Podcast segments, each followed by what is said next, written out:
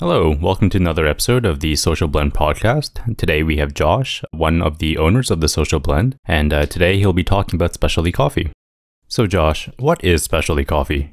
So, specialty coffee to people in the industry is a commitment to quality, transparency, and sustainability across all levels of the supply chain. Empirically, I guess there are standards that are set by the Specialty Coffee Association across the world for sort of what constitutes specialty coffee. Like in the green bean itself, there can only be a certain number of defects, say like per 100 beans. But really, when it comes to sort of transparency and um, sustainability going all the way to sort of the farm level. The, like the farmers themselves have to produce a high quality of green coffee that meets sort of those minimum standards. So a lot of these farms are sort of situated in South America or Central Africa, sort of typically lower GDP countries. And um, actually, one issue that's been going through coffee community um, in recent years is that the commodity price of coffee has actually been going down. Um, so a lot of farmers are actually not paid fair prices for their coffees and often selling at below the cost make, uh, it took to produce coffee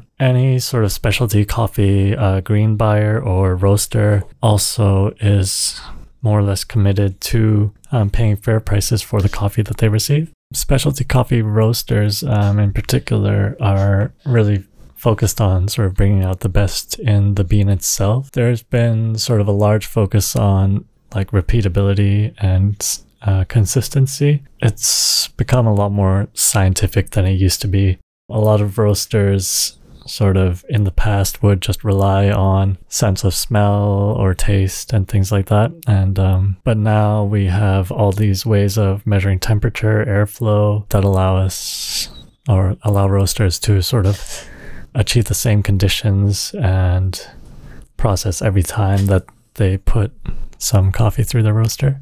Specialty coffees typically are roasted lighter than you would find in sort of your grocery store commercially available coffee. And again, this is just to bring out whatever flavor compounds are naturally within the bean rather than roasting them to bring out, you know, caramelized, roasty, nutty flavors that you typically associate with coffee. then going one more level up um, to the barista or uh, consumer facing side, sort of it's widely accepted that uh, service and the customer experience are a large part of specialty coffee. Sort of anybody you talk to um, within the industry will agree that providing the highest level of service possible is really important to sort of us, our industry, our career. When it comes to being a barista at a shop that sort of calls themselves a specialty coffee shop, I guess when it comes to preparing the coffee itself, we sort of have the responsibility of conveying everything that the farmers, roasters, everybody else in the supply chain prepared up until that point.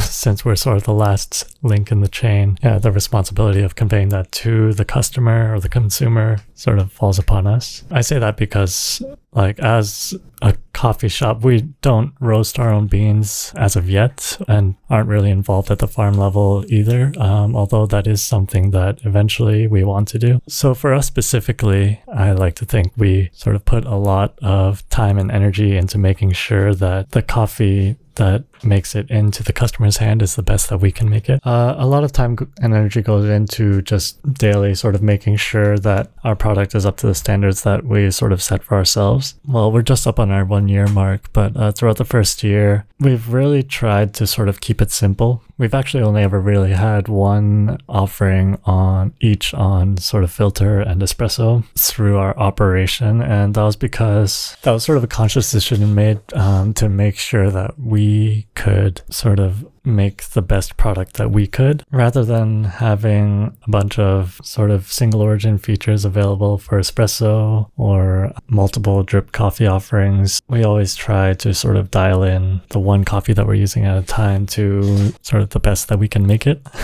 I guess uh, myself and our head barista, Oliver, are kind of nerdy in that sense. Um, we spend a lot of time staring at a refractometer, which is how you measure the amount of non water solids that are in any in a given liquid. Basically, it's just a fancy way of determining how much coffee is actually in our coffee. Uh, we both sort of have this goal of hitting the highest um, extraction rates that we can. And what that means is just getting the most coffee out of our coffee.